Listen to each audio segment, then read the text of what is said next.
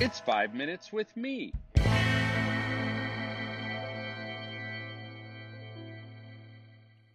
Hey, friends, this is Marko, and welcome to Five Minutes with Me. I'll be honest with you so you can plan your schedules according. I think we'll probably go six or seven minutes today because, yeah, I got a lot to say about innovation. So here's a tension I live with. I am passionate about innovation in youth ministry, but if I'm really honest, I will acknowledge I am not a true entrepreneur. I want to stir up change. I love hearing about bold and risky youth workers who are experimenting. I often scramble up on my little soapbox and rant about this or that perspective or approach that needs to be dismantled. Heck, I even lead an organization called the Youth Cartel, not a safe name to be sure, with a tagline instigating a revolution in youth ministry.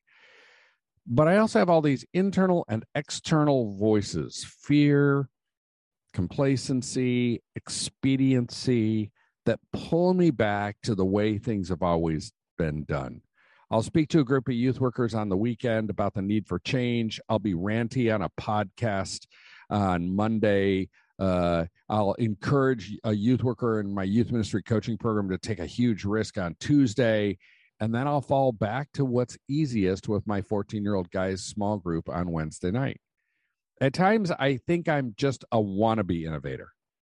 Let me suggest four forces that corrode innovation because I'm also a dedicated observer and I've noticed a handful of these corrosive substances that erode my willingness to risk and experiment. And I also see this in many of the youth workers that I coach. First force that corrodes innovation is the love of new. I have a short attention span and I'm constantly drawn to the next new thing, whether it's a youth ministry idea or a smartphone whatever good or broken thing in me drives this has to be stabled from time to time. New for the sake of new causes all kinds of problems. When I live and think this way, I hurt people. I get more interested in the new thing than in people. I, I both reflect and add to our cultural obsession with acquiring new things and discarding potentially good old things. I set myself up to miss out on the beauty of stillness and unchanging. I, I get ruthlessly dismissive about what was good. I have, in the name of new, tossed many an archetypal baby out with the bathwater that was hurl worthy. Second force is my own insecurities. I can be a bull in a china shop, to be sure, and sometimes only because I like being perceived as the kind of guy who's willing to be that bull. In my desire to be innovative, my insecurities work against me in two ways. First, my insecurities and desire for appro- approval fuel me to innovate merely so I will be perceived as an innovator. Seriously, how lame is that? Surely any innovation born out of that motivation will be short lived at best or hollow and hurtful at the worst. On the other side of the equation, my insecurities work against me to curb innovation. The thinking that lurks in my subconscious says, in this case, it would be easier and safer to retreat to the majority way or the old way where tried and true measures of success are more predictable. The first, the, the third uh, force that corrodes innovation, I would suggest, is the desire for security. The professionalization of youth ministry brought some undeniable changes, many of them good, but in many ways, it's the worst thing that ever happened to youth ministry when we are, when I am being paid to do youth ministry, our innovation muscles are unavoidably restrained.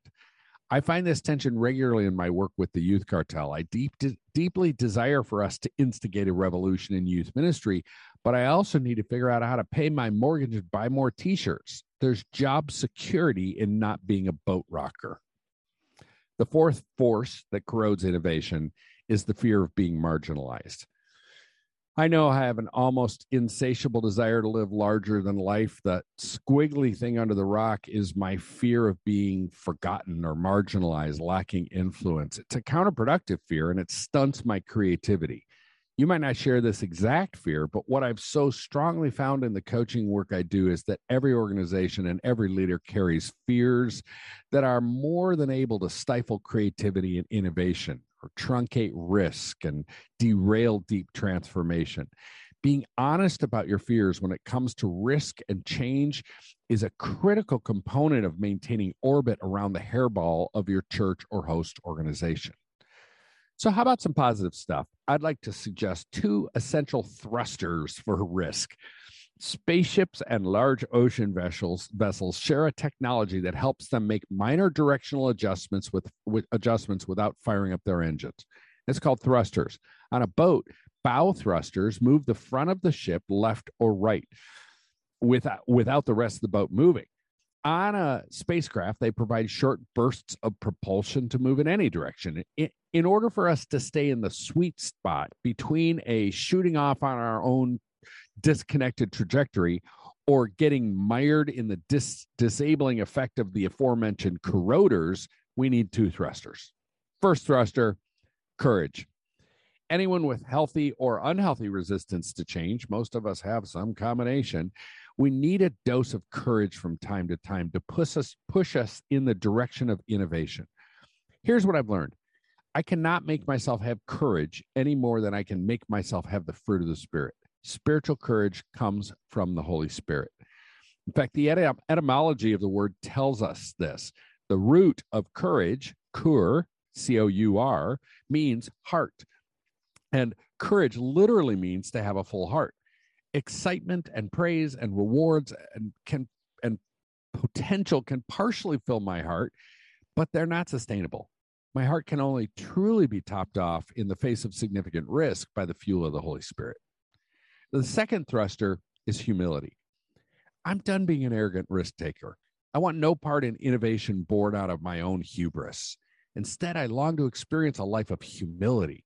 Humility can keep me from believing my innovations are surefire. Humility can keep me from steamrolling people. Humility can prevent me from dismissing others made in the image of God who do not agree with my inventions.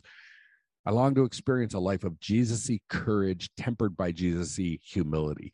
And I long for a tribe of youth workers who will fire up their thrusters of courage and humility, overcome their fears and insecurity, and move into risk and experimentation together, not disdaining history, but embracing a hopeful perspective that longs to tap into God's dreams for our ministries. Cartel Podcast Network.